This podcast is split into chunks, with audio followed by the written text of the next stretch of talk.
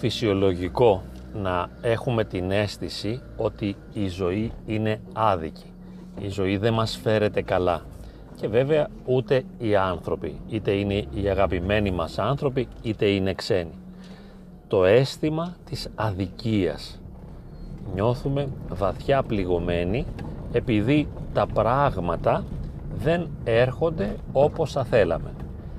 Δεν νιώθουμε και την πρόνοια και την αγάπη του Θεού στην καθημερινή μας ζωή. Και λέμε πώς είναι δυνατόν να συμβαίνουν τόσα στραβά πράγματα και όλα σε μένα. Καμιά φορά μάλιστα φοβόμαστε να γελάσουμε γιατί ξέρουμε ότι αργότερα θα κλάψουμε. Θα έρθει χαρά και θα ακολουθήσει λύπη. Υπάρχει ευτυχισμένη στιγμή και υποψιαζόμαστε ότι θα ακολουθήσει μία στιγμή κατά κάποιον τρόπο θα μπορούσαμε να πούμε δυστυχίας. Σίγουρα αυτό είναι πολύ αρνητικό και μας ενοχλεί.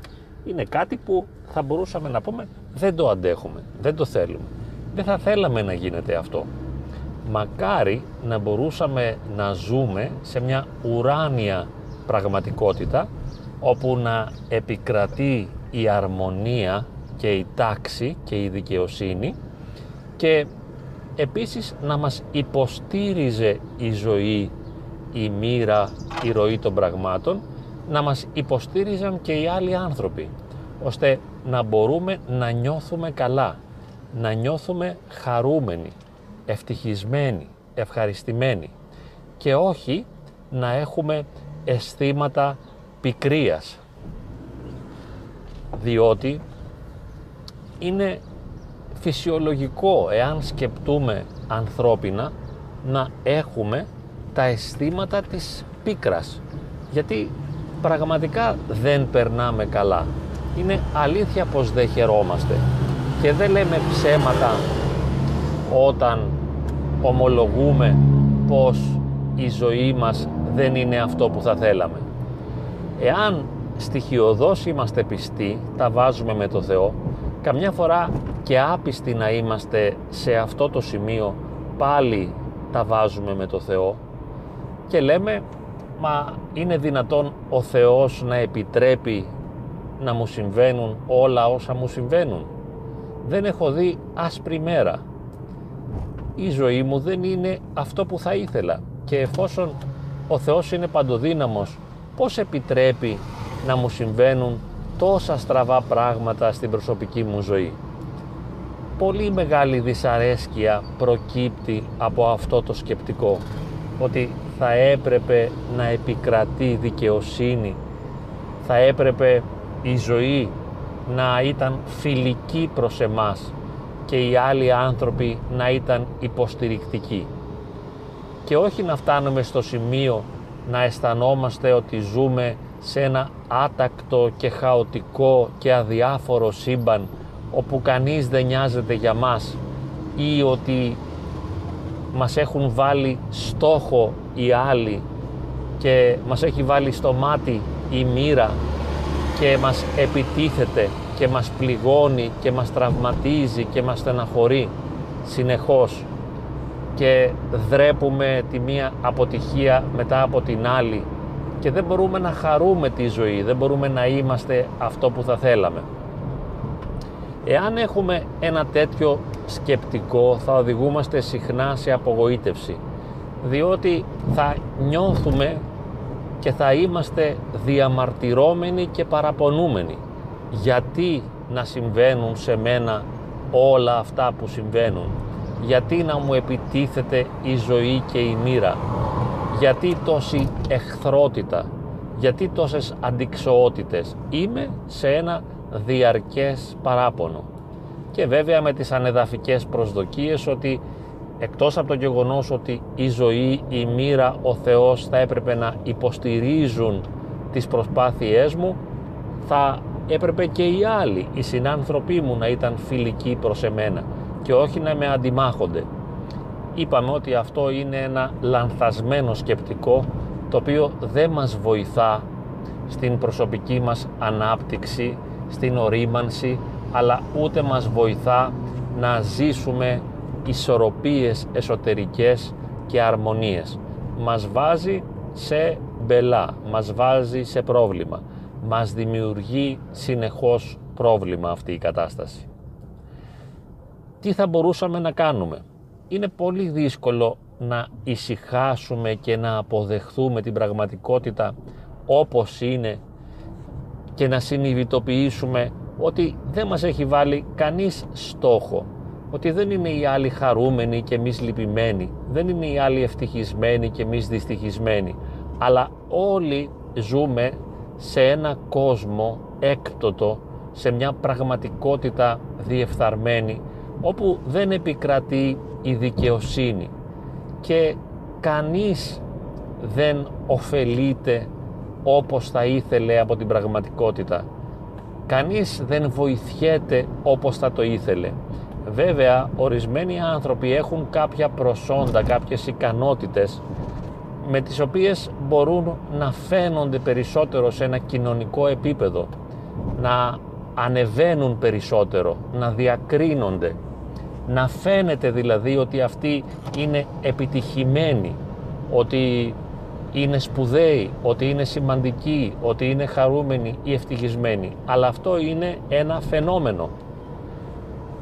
Δεν μπορούμε να κρίνουμε και να αξιολογήσουμε τη ζωή ενός άλλου ανθρώπου και να δούμε ποια είναι η ποιότητα της ζωής του. Μπορούμε να κάνουμε μόνο υποθέσεις οι οποίες συνήθως είναι λανθασμένες διότι θα κρίνουμε επιφανειακά από αυτό που φαίνεται.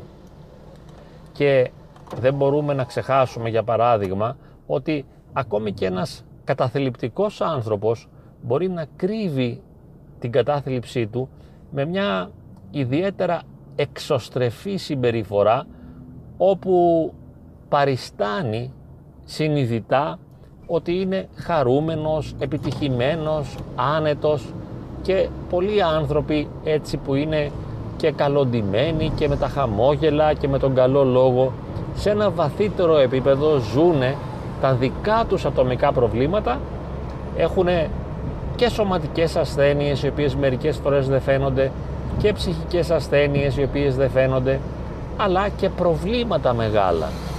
Προβλήματα μεγάλα τα οποία δεν μπορούν να φανούν λέμε ας πούμε ότι μέσα στο σπίτι μου υπάρχει ένας αδελφός ο οποίος έχει ένα σοβαρό πρόβλημα νοητικής υστέρησης ή έχω έναν ψυχοσικό αδελφό ή έχω έναν πατέρα αλκοολικό ή κάτι άλλο το οποίο δεν το γράφεις στο μετωπό μου για να το δεις εσύ αλλά αφήνει μέσα μου βαριά ειζήματα αρνητικότητας, πόνου και οδύνης και δεν είναι κανείς καρδιογνώστης για να μπορέσει να δει τι παίζεται στα βάθη της καρδιάς ενός άλλου ανθρώπου.